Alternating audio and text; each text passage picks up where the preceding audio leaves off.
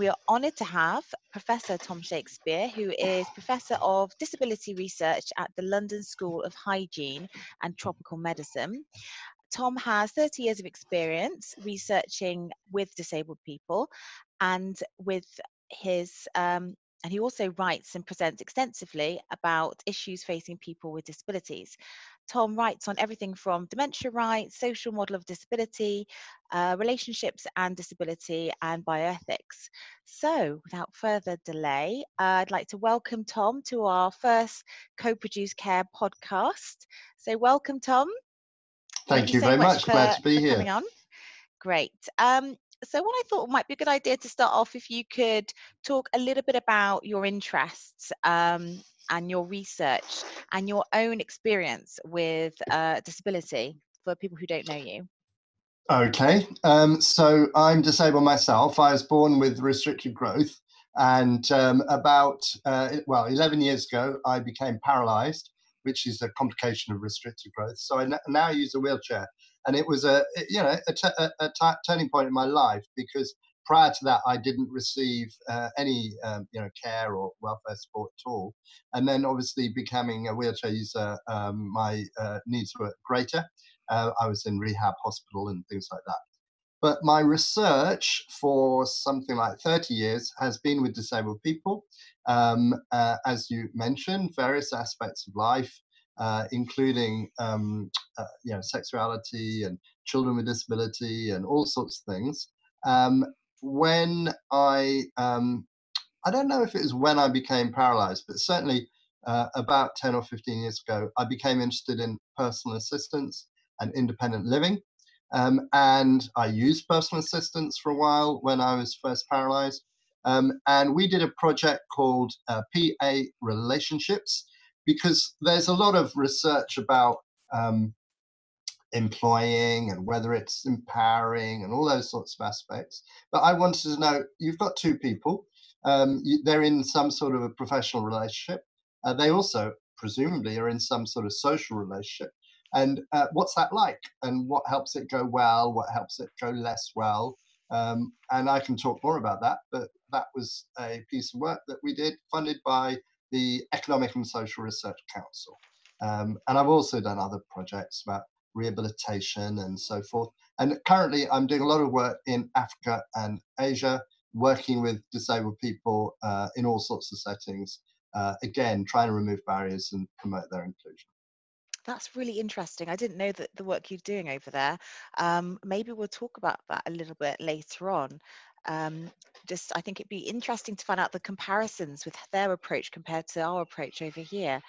Um, Actually, why don't we talk about I'll it now? Talk about anything. Yeah. yeah. Well, uh, um, obviously, uh, I mean, I work now at the London School of Hygiene and Tropical Medicine, um, and uh, I had spent five years at the World Health Organization, where we edited the World Report on Disability and international perspectives on spinal cord injury and other work. Um, and it really sensitized me to the global experience of disability. Four fifths of disabled people are in the developing world. I mean, there's a billion disabled people in the world. That's an awful lot of folk. And I think in UK we get a little bit focused on our own needs and problems, and we don't see what it's like in the rest of the world. So I wanted to try and help understand more about global disability. Um, and so, yeah, I've been in, uh, um, uh, I don't know, Mozambique, Kenya, Uganda, Zambia, Sierra Leone, um, South Africa, wow. uh, Tanzania, India, uh, researching with disabled people. I've just booked some a trip to South India in January, so I'm very excited about going to Vellore and Dhaka, Bangladesh, and Sri Lanka. Um, and I mean, obviously, those societies are very unequal. If you have money, yeah. it's very easy to employ people to support you. Uh, there's lots of people who want work, and there's lots of people who work as servants. So there is a tradition uh, and I know folk who've talked about their elderly relatives in South Africa, say, uh, who say, look, you know, there are lots of people who want work, and uh, this this is a very easy way to support people in their own homes. However, that's the elite. Um, those are people who have some money to uh, afford to pay for servants. Um, most people cannot, um, and therefore they're reliant on their family. Um, and uh, it can be very, very difficult indeed. And, um, you know, I think some children with disabilities are neglected to death, let us say. Um, and wow. uh, obviously, obviously, people don't live as long generally. Access to healthcare is much poorer. Um, I mean, the plus side is that the household uh, and the family tend to look after disabled members, but it may not be a very easy life. Uh, many countries are now starting uh, what we would call social protection, which is payments to support individuals or families with disabilities. But those payments are usually very, very low, you know, maybe 10, 20 dollars a month. So they're still, uh, you know, a, a, a, real financial issue. Um, so yeah, I can talk about that all day, but yeah, um, that's very really interesting, interesting to, to, experience. Um, and also because you've been to so many different countries um, in the global south, do you feel that anywhere is actually doing things that we we could learn from? Because I think so. Yeah, I, I think so. I mean, I don't. I mean, obviously, um, income is so low and uh, government services are so limited. But I think that the approach of community-based rehabilitation, um, now often called disability inclusive development, is very promising. You have workers in the community um, identifying disabled people, um, trying to promote really self-help and community initiatives. I mean, I love going to uh, Africa or Asia. Um, I meet a huge number of disabled people who are really very empowered and are fighting for their rights. And, you know, it's when you have very little, you value what you have and you work together to, to, to make the situation better. I mean, I'm not saying that, you know, lots of people would, would look at what we have in Britain and just think, oh my goodness, you know, that's just amazing and mm. you have people who you can you can pay personal assistance. You get a grant to uh, to pay for your um, in, you know your personal independence or whatever it might be. Even though we consider these these welfare systems to be inadequate and uh, ineffective. Uh, compared to anything that a household would get in, in these countries, it's much better. So I think it teaches us uh, or helps us appreciate a bit more what we have and there are those initiatives. Um, it, it, there is there's more, if you like, pride. There is more self-reliance because mm. people have to get on with it. And there's this initiative, the CBR approach. And the, the, the good thing about it is that it brings together health, education, um, livelihoods, uh, empowerment in one approach. Um, and there are these community development workers essentially who go out and try and enable communities to support disabled people. And I've met some really amazing disabled folk in Africa uh, and Asia uh, who, who, you know, are standing up for their rights every day. It's really interesting you could just say that because the the concept of community, I think, um, in some countries is quite strong, and in terms of thinking about, we'll come on to this later, but compliance with certain UN conventions I'm thinking about the UN Convention on the Rights of Persons with Disabilities, um, feel like I've read somewhere that some of the, the global south countries might be more compliant in some areas than the UK, potentially because they don't have the institutions that we have. Um, so I think it would be really interesting to see some of the, the, work that comes out from your research on that. Do you know when it's going to be published? Or is it going to be a well? I know uh, there's a constant stream of papers. So okay, you know, uh, uh, um, uh, my group at the London School of Hygiene and Tropical Medicine is called the International Centre for Evidence on Disability, okay. and we're publishing work all the time. So if people look for the London School of LSHTM, and then our group is called ICED. I'm sorry, they're all these acronyms. That's fine. But, we'll put um, a link to it know, somewhere. You'll, you'll, yeah, you'll find you'll find dozens of papers, um, and uh, you know we're we're really committed. I've just been advertising a new uh, PhD studentship for a disabled person from Uganda. Um, and rather than, I mean, they will come here, but mainly we're going to support them to do research in Uganda. We've got other studentships in Kenya and um, Zambia. And mm. what, what I'm really conscious of, I've traveled, as you say, a lot, but what I think we're lacking is disabled researchers from those yeah. countries. And so we're trying to support the development of that um, cadre of people. That's fantastic. We'll definitely try to push for um, better awareness of that opportunity as well. Thank you. Um, one of the things I thought would be nice to talk about is the uh, social model of disability. So I work in health and social care. And a lot of the discussions, and the debates around the social model of disability and what it means to um, people in academia and in practice, I think sometimes doesn't get talked about as much. Um, and I know you've written extensively about the model and also criticize the model in certain different ways. Um, so I wondered if you could talk a little bit about um, the social model and what it is and how it differs from, say, the medical model, which uh, we have a lot in, in this country in, in certain ways. Um, and then we can sort of go on to maybe the, the criticisms of it. Sure. Um, well, um, back in the 1970s, uh, there was a huge uh, explosion of disability radicals, grassroots disability radicals, um, trying to understand their own situation and improve things. Um, and you know there was the liberation network of persons of people with disabilities. There was sisters against disablement. There was a, a, a lesbian disabled group called gemma. And there was a group called upias u-p-i-a-s union of the physically impaired against segregation um, and they were a leninist group they you know they expelled people for not toeing the line they were pretty hard line um, and they uh, came up with um, the social model of disability as it became called um, and basically, they redefine disability. Um, previously, you know, progressive people had talked about maybe persons with disabilities or people with disabilities, i.e., people first who happen to have health conditions or disabilities. Mm.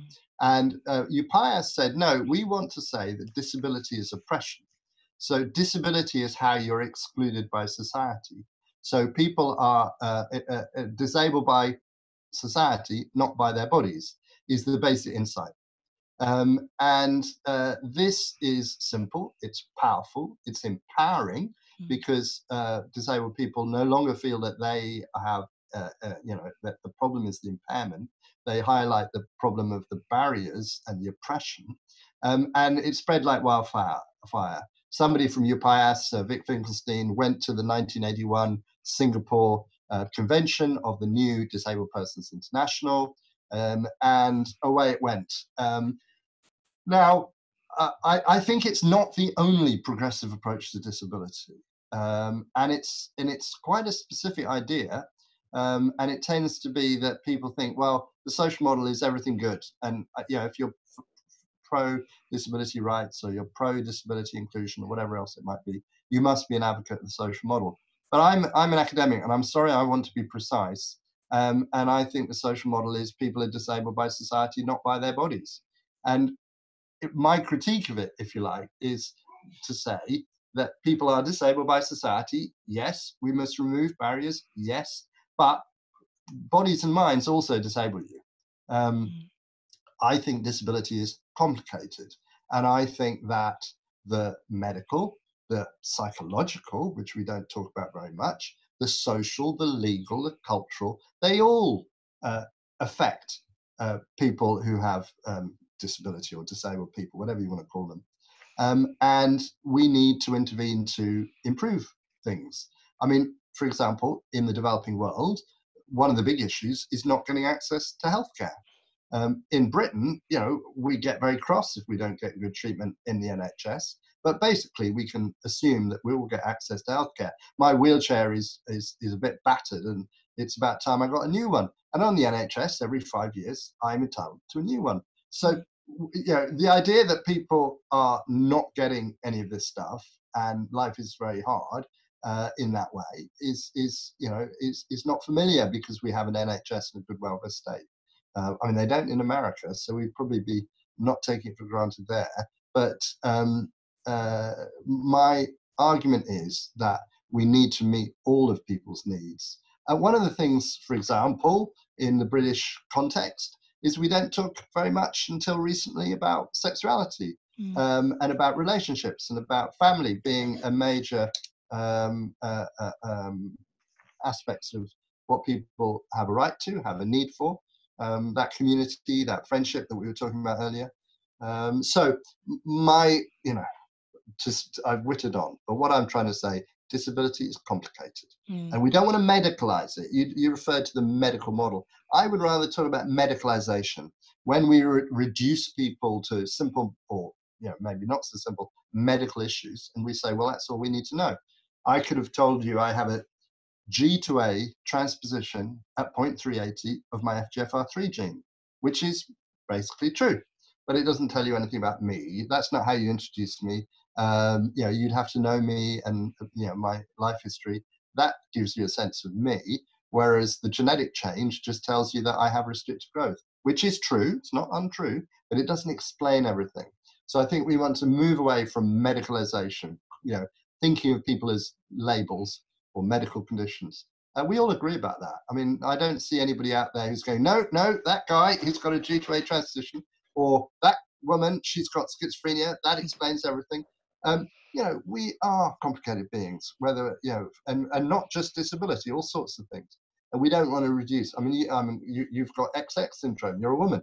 Um, you know, but that's not relevant. I mean, the fact you're a woman is relevant. The fact that you've got two uh, X uh, uh, X chromosomes is not relevant in this mm. sense. You know, it doesn't explain yeah. things. So I think you know we need to take a social approach to everything, to disability, to sexuality, to ethnicity.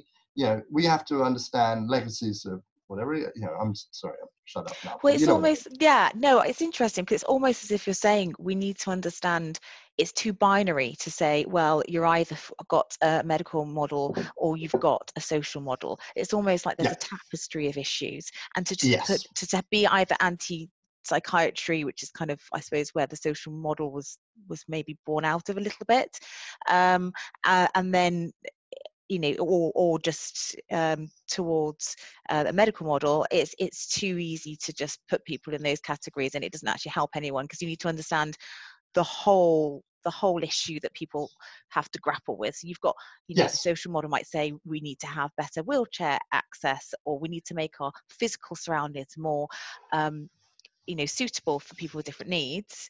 Uh, but and that's important, as is understanding what a diagnosis does to a person, um, explains yeah. how their condition affects them in daily life. So um, it's interesting. Yeah, all of those things, all of those things are important, yeah. and it depends. You know, let's let you know, let's. It depends what context you're working in, um, you know, and and who you're talking to. Yeah, probably if I'm talking to a, a social worker, I'm going to say, look, um, I want direct payments. I want uh, to be put in touch with my I don't know, care agency or whatever it might be. Um, and these are what my needs and rights are under the Care Act or whatever it is. Mm-hmm. If I'm going to see my GP, I'd say, you know, I want painkillers, I want um, a referral to the to the rehab people, and I want to see a spinal surgeon because I got sore back, or or whatever it might be. If I'm if I'm or I might say, look, I'm depressed. I want to see a. Can you refer me for a psychology assessment or for a physiotherapy assessment? Or I might, you know, as you say, uh, say I want equal rights in employment. I don't want to be discriminated against. We want all of these things. We're complex beings, mm. um, and it's true. I mean, your listeners who are disabled will be saying, but barriers much of the time are what causes problems, and I agree.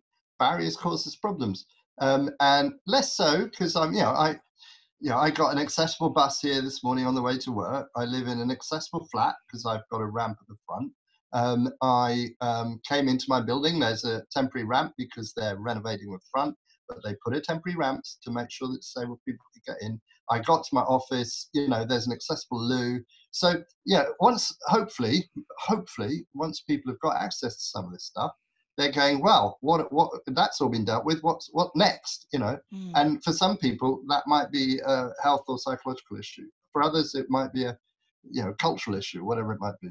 Yeah, that's really interesting. And I wonder, I feel like I've heard um, on a YouTube um, lecture that you gave, you had a PhD student and they looked into um, the experiences of families who had children with autism and they found that there was a class issue. So middle class people were able to access services much easier um, whereas working class people were their children were either labeled as just mischievous or you know naughty children before they got a diagnosis. And actually having a diagnosis is really helpful because then you get access to certain services. So do you do you see in your in your recent your experiences that people from different um, socio-economical backgrounds get different support um, or is that just a anomaly sometimes happens sometimes doesn't no, no, it does happen. It does happen, um, and and you're absolutely right. For for children with disabilities, there is a class issue, um, and it's.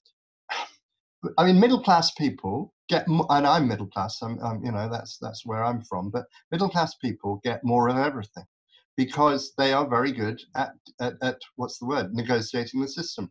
They know what they're entitled to, and they go out and they get it. I mean, not always. And we've heard, yeah, in the news over the last few years, a lot of parents of children with special educational needs complaining, for example, at cuts to the SEN budgets by 10% and you know terrible things. So I'm not saying just because you're middle class it's all easy. It is not. You are mm. fighting for everything. But you know you have resources. You have social capital. You know who to complain to. Um, you you don't take no for an answer. You you know you're better at negotiating a system.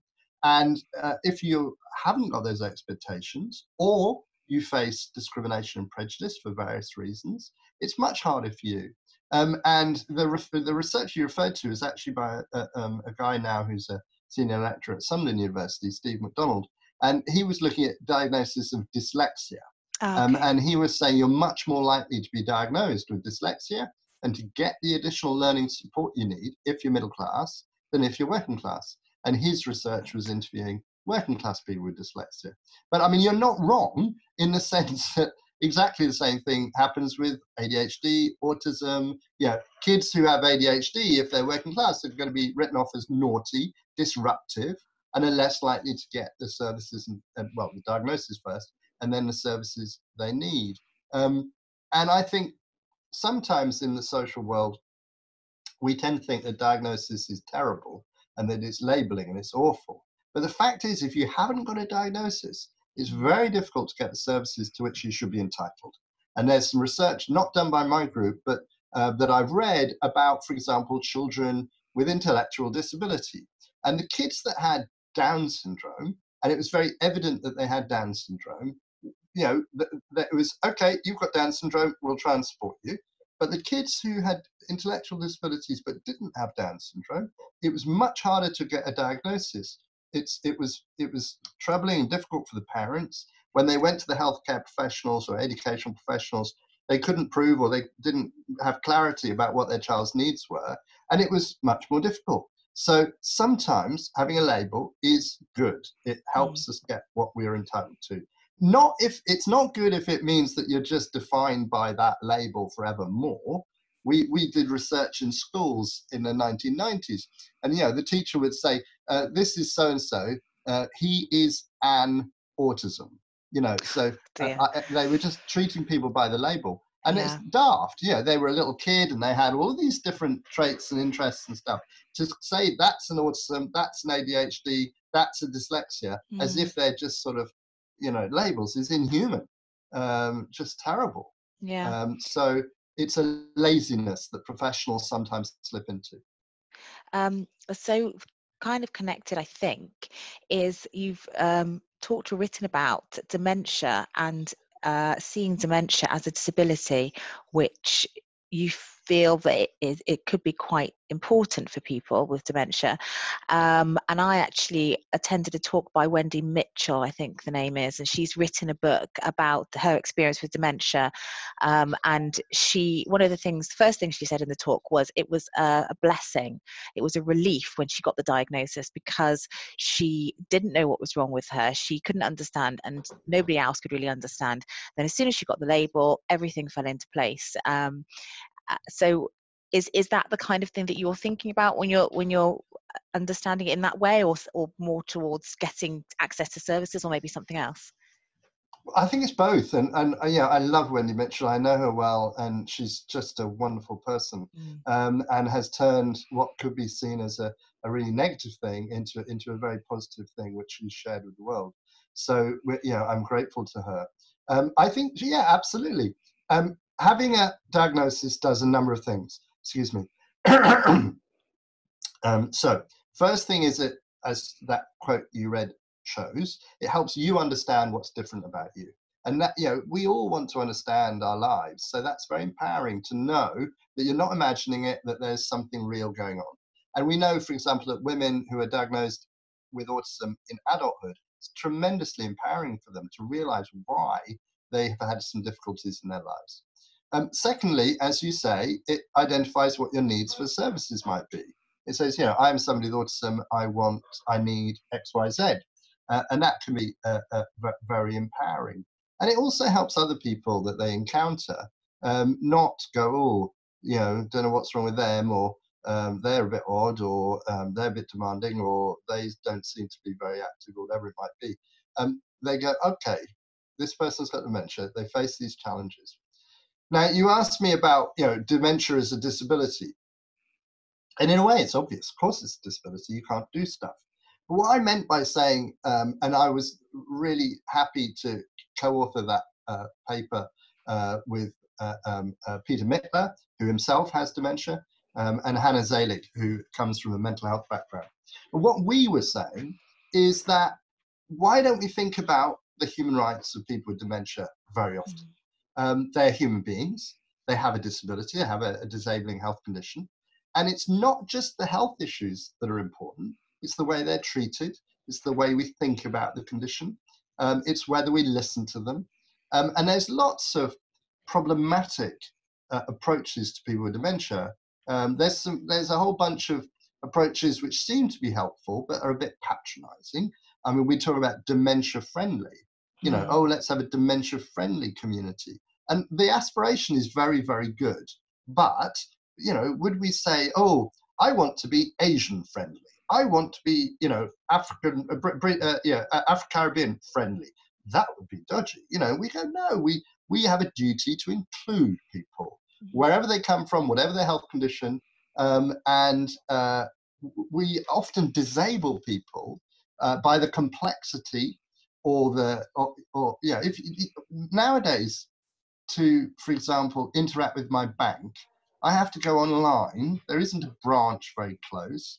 I have to go through a password and then another password. I, yeah, all this stuff. The way that our world is very confusing for people who have, for example, dementia. Can mm. we clarify it? Can we make it simpler? Um, can we give people with dementia more choices over their lives? Can we support them better in the community? Um, we do that for people with intellectual disability, um, younger people. Why aren't we doing it with people with dementia to help mm. them stay in their own homes? and to help them negotiate complicated city centres or whatever it might be. Uh, mm-hmm. depending on, there are obviously many different types of dementia, um, but it might be that your issue is getting lost or forgetting faces or um, you know needing to be reminded of things. Uh, one of the great things that I've experienced in recent years is working with um, dementia pioneers. There are all these wonderful um, DEEP groups, dementia groups through the country.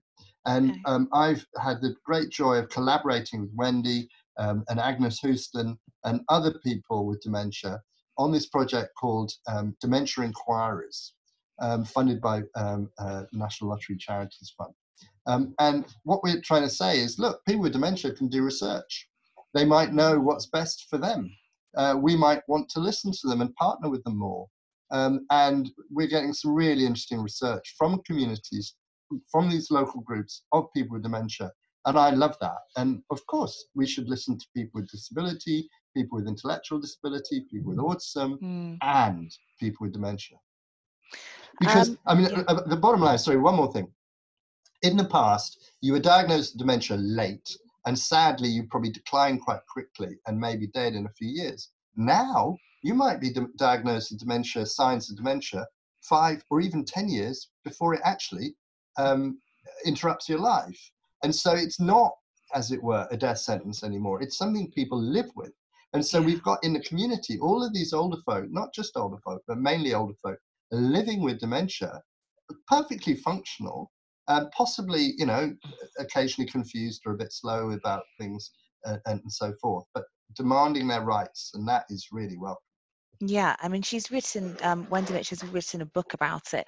Um, and one of the other things she said, which chimes in with the idea of accommodating the, uh, the society we live in for people with dementia, the simple things like when you have a flat screen TV, that can seem to some people with dementia like a hole in the wall and very and just covering that over, or mm. um, the way that technology has changed. So she won't uh, pick up the phone and have co- conversation on the phone because people can't see you thinking when you're on the phone. So FaceTime is really good, um, and it's things like that. I think a bit of understanding. So even when you've got you're a family member and you're trying to get to grips with, well, how is this affecting the person that I love? If we've got better awareness and understanding of the rights of, of people who have living with dementia, I think that's uh, that's quite powerful.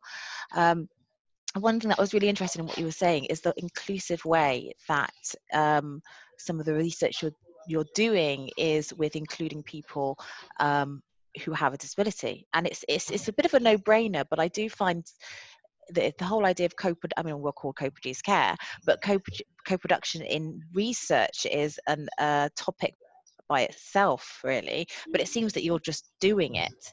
Um, well, we're and, trying to we're trying yeah. to yeah because you know as you know in the disability movement there's this principle nothing about us without us yeah.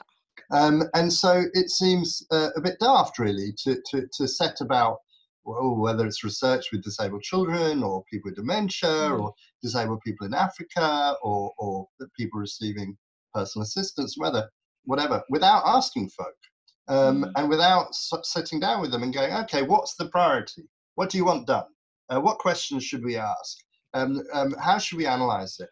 When we've got the results, how can we promote it? How can we disseminate it?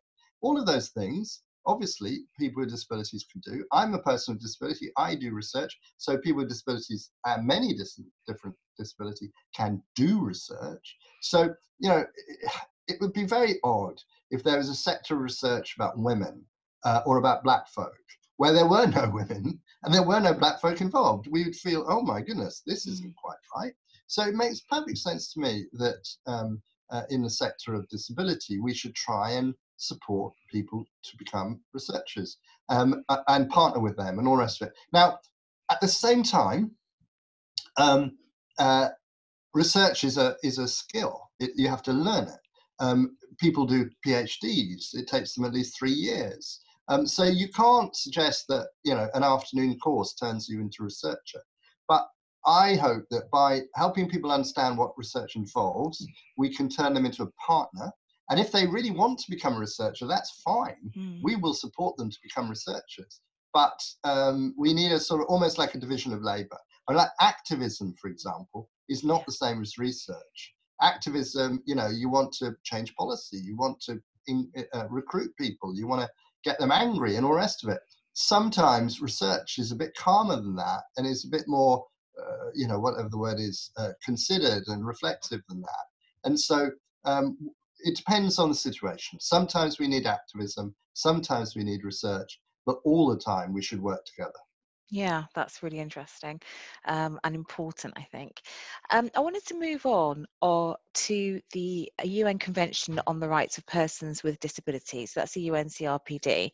Um, so the UK signed up to it in 2006, and it was a very co produced convention because it was co created with people who experience disability. Um, and it's really it's strong on independent living, autonomy, dignity. But the UK is quite uh, has been criticised by the committee that goes and um, inspects member states like the UK um, on how well they're complying with the convention, and uh, were quite non-compliant in a lot of ways. Um, I'd just like to understand, you know, your take on the on the UNCRPD. Um, is it something that has just been signed up to because uh, there's a lot of other countries who are signing up to it and it's seen like a good thing to do, or should we really be paying more attention and raising awareness of it because it it focuses on people with a disability and it's got some you know really interesting demands from from member states from countries who've signed up to it um, I, I, think that the CRPD is is a great document. There are 50 articles, and as you say, it covers everything: dignity and healthcare and education, employment, all rest of it. Um, and it's a sort of aspiration document. And I think 150 or more, no, much more than 150 countries have ratified it. Mm. Um, and of course, the UK is in, included. one of the, I mean, if you're looking at services for disabled people, the UK is one of the best places in the world, unquestionably, much better than most places. So okay. that's that's a fact. Um, but um, what a key principle in the convention is of progressive realization. And this was put in to really recognize the fact that many countries are too poor to offer the services that we would hope that they, uh, a good country would offer. Um, so the principle of progressive realization says, look, you know, move on the right direction, move to bit by bit within the resources you have to deliver on the promises that you signed up to. And the problem with Britain is that the process of welfare reform since um, you know 2007-8 um, cut back and reduced entitlements. And it's that which has made the committee say there are these grievous human rights violations that, uh, you know, within, the, if you signed up to the convention, if you ratified the convention, you shouldn't be making it worse. And the UK has definitely made it worse. There's, there's evidence of that. Um, so that's why they've been uh, uh, uh, um, targeted. But you know, I, I still want to say the services here are not bad. They need to be better, but they're, they're, they're not bad. Um, uh, one of the things that many people are worried about, as I say, is education and trying to get children with disabilities access to uh, support in schools and, and, and, and to get places in schools. And some of the shifts towards academies and towards off-rolling and towards um, uh, uh, uh, uh uh, uh, uh, you know, um, um, statements, what they're called EHICs now. Um, all of these things have made it harder for children with disabilities. And there seems to be more um, drift towards segregated special mm. schooling than included inclusive schooling. So there are lots of things there which should um, be matters of concern and which rightly the Committee on the Rights of Persons with Disabilities is saying, look, this isn't good enough. Um, but uh, know, so it, it, it, I'm not. I'm. It's a mixed picture, isn't it? Yeah. In many many areas, uh, the UK is good, but uh, where it's eroding the rights of persons with disabilities, that is lamentable, and uh, attention needs to be paid to it. Um, and just moving on to a question of the medical profession. So uh, sometimes people might say that the way that uh, people are uh, treated by medical professionals sometimes lacks empathy maybe it's a time issue or you know people doctors are under a lot of stress. Um, but i noticed you've written about um, whether the training for medics should change to increase their awareness of the experiences of people with disability. Maybe um, you know having people have a mentor who's a disabled person or um, having some experience of visiting people um, who uh, experience disability in their own home. Could you talk a bit about why you felt it was necessary to sort of talk talk about that? Yeah, I mean, I, I know, I'm in support of doctors and nurses and health professionals. I think they largely do a very good job. Um, they have immense skills and knowledge. But, and I worked in a medical school for five years, what you're trying to do in that period is to cram their tiny little heads full of uh, you know pathology and mm. pharmacology and uh, anatomy and physiology and neurology and all of the other ologies. Um, and you know it's a, people pass their exams. They do a good job. But the process of that is to really to view disability as a medical problem as um, uh, you know, it's to um, think of disabled people in terms of body parts not working and the tests that you can send off for to check what's gone wrong and the drugs that you can give to help people. Um, and that gives you skilled doctors. But the trouble is, it, it's not about the person. It's not about the human being. It's about the collection of body parts and symptoms and signs. Um, and we need to, at the same time as we're filling their heads full of the science, we need to say there's a person at the other side of the desk mm. and the other the uh, other end of the stethoscope or the or the from whom you've just taken blood. And the person needs to be healed. The person needs to be heard. The person needs to be respected.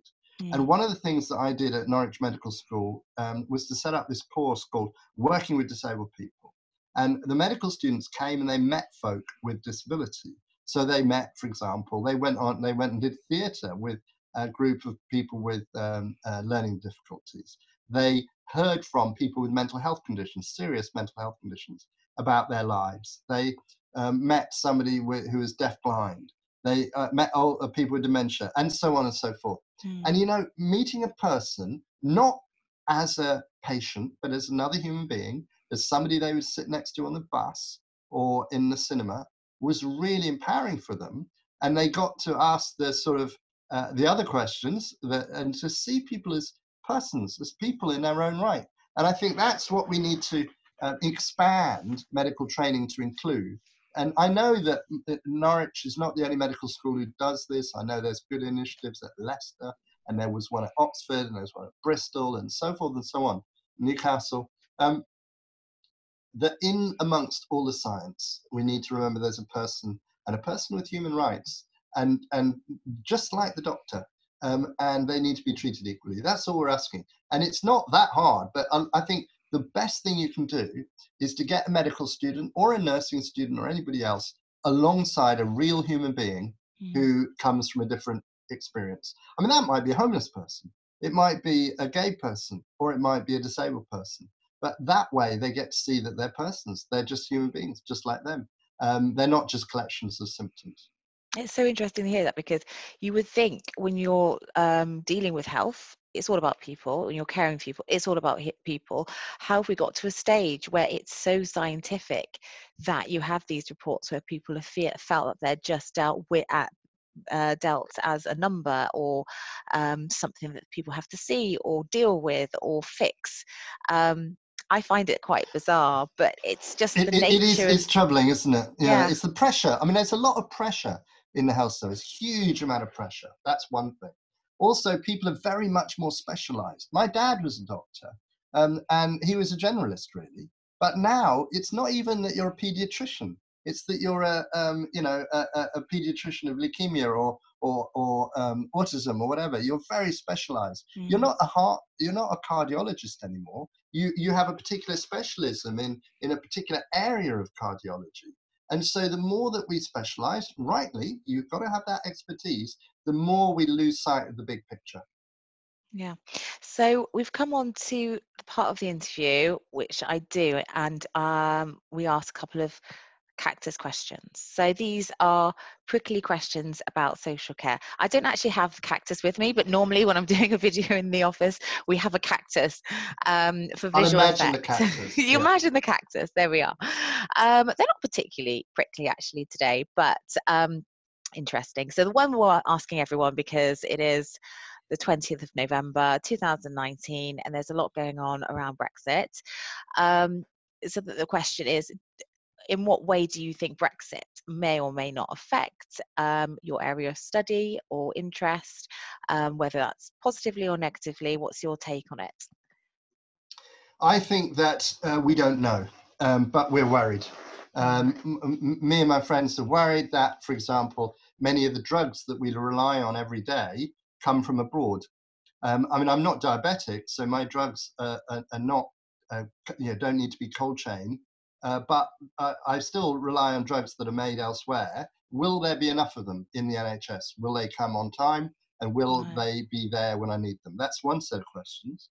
Um, the second set of questions is, you know, healthcare, social care is people. Um, and it's people in the form of doctors and nurses and all the rest of it, many of whom come from abroad. But it's also people in terms of care workers. And whether you employ your own personal assistants or whether you rely on um, home care or you're in a care home, um, you probably will have been supported by somebody from Czech Republic, Poland, Bulgaria, not to mention, you know, Nigeria um, and, and, and Brazil. And if they can't come to Britain anymore, then we're going to have a problem uh, because it's harder to recruit workers. Everybody has problems recruiting workers. And uh, we know that people come here because they can get a wage. And often care jobs are entry level jobs because you often don't need particular qualifications. Um, therefore, are we going to have problems recruiting people? And that's a big concern. Mm, yeah, um, it's similar to a lot of people saying similar sort of thing, actually. Um, a second one is Does the media exacerbate violence against people who have a disability? Um, I'm not sure. Um, I think there is some evidence that, um, for example, Glasgow Media Group and Strathclyde Centre for Disability Research did a study of the newspapers. It was called Bad News for Disabled People. And it was found that the process of so called welfare reform exacerbated the idea of disabled people as scroungers mm. and disabled people as being um, unfairly supported by the welfare state. Um, and this did lead to hostility uh, in the street. It led to the idea of disabled people as not deserving what they got, as um, uh, disabled people uh, uh, perhaps as targets for financial exploitation. And we know that you know there there were there was hate crime and and and, and abuse as a result. So I, I I think that's partly a government policy issue, partly a red top tabloid media representation. I heard um, a year or two ago uh, a, a, guy who used a wheelchair and was wheeling back to his Motability car and was, you know, about to transfer to get inside it. And a mum with a baby in a pram went past and said, "I pay for that car." Oh, and she was referring to, you know, at that stage, disability living mm. allowance, and basically saying it's unfair that you've got this car and I haven't. And he was nonplussed. He was stunned. But then a, a, bit later, he realized what he should have said. He should have pointed to the baby and said, I paid for that baby. Because those parents get child benefit. Because we live in a welfare state where we support people with extra need, whether you're a child having a child, whether you're a pensioner, whether you're a disabled person, it doesn't matter. We, we agree that we should support people with extra need. And there's a rigorous um, assessment process. Uh, the levels of fraud are tiny, tiny, tiny, tiny, much less, uh, uh, I think, than 1%. So to think of disabled people who get benefits as scroungers would be as, as, as, as um, wrong and unfair as thinking as mums with babies and toddlers as claiming child benefit when they mm. shouldn't get it. You know, we live in a supportive society and we cannot lose sight of that. And sadly, sometimes tabloids encourage us to stigmatize people, to blame victims, and uh, to be hostile to people. And you know, people who read tabloids don't always, you know, it, a the story is probably wrong in the first place, but b even if it is factually accurate, um, it's not everybody. you know, it's not everybody who is like that. So even when there has been some rare cases of abuse, we can't then think all disabled people are scroungers yeah. any more than we can think of, you know, all women get pregnant to get child benefits. Just nonsense um, and dangerous nonsense at that. Yeah, I mean, there's all almost the argument that the media should um, be more accountable for what it puts out there and the effects that it has on on people. Um, but uh, yeah, that's interesting to hear your views on that.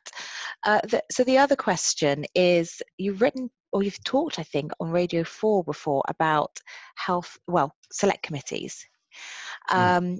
and one of the select committees which is relevant to us, of course, is the Health and Social Care Committee. Um, so, just wondering whether you felt that uh, that committee in particular was a help or a hindrance to the rights of uh, people with disabilities. I, mean, I think that parliamentary committees in the House of Lords and the House of Commons are good. You know, I think select committees in particular, which hold government to account, mm. are essential. Um, so I am fully in favour of them. Um, I mean, the piece that I, I can't comment on the Health and Social Care Committee because I don't know its work in detail, but I would be very surprised if it hasn't done sensible stuff. I hope it's done sensible stuff. What I was commenting on um, in that piece was the sort of tendency of certain people in the House of Commons to become sort of almost prima donnas, you know, and it's all about them. Mm. Um, and I think one of the people I criticised was Keith Vaz. Well, I'm not going to say anything more about that gentleman, but people know what has happened to Keith Vaz. But you know, whether it's the speaker who did great work but was a bit self-centered, pompous, whether it was the chair of a select committee, I mean, whether it's me, I'm sure people think I'm pompous and up myself. Um, you know, whoever we are, however significant or powerful or well published or or media, um, you know, exposed we are, we, we're all we all pee in the same way. Uh, um, we all, you know, are, are flawed human beings, and I think it's up to us to realize to be hum- humble I think humility is a very good thing among public servants. Um, and it was only it was only that that I was I was getting Yeah. a bit irritated about because a lot of the chairs of select committees were on our newspapers and on our screens every day, and you thought, yeah, this is valid, but you know, Mm. don't be quite as pompous as you seem to be.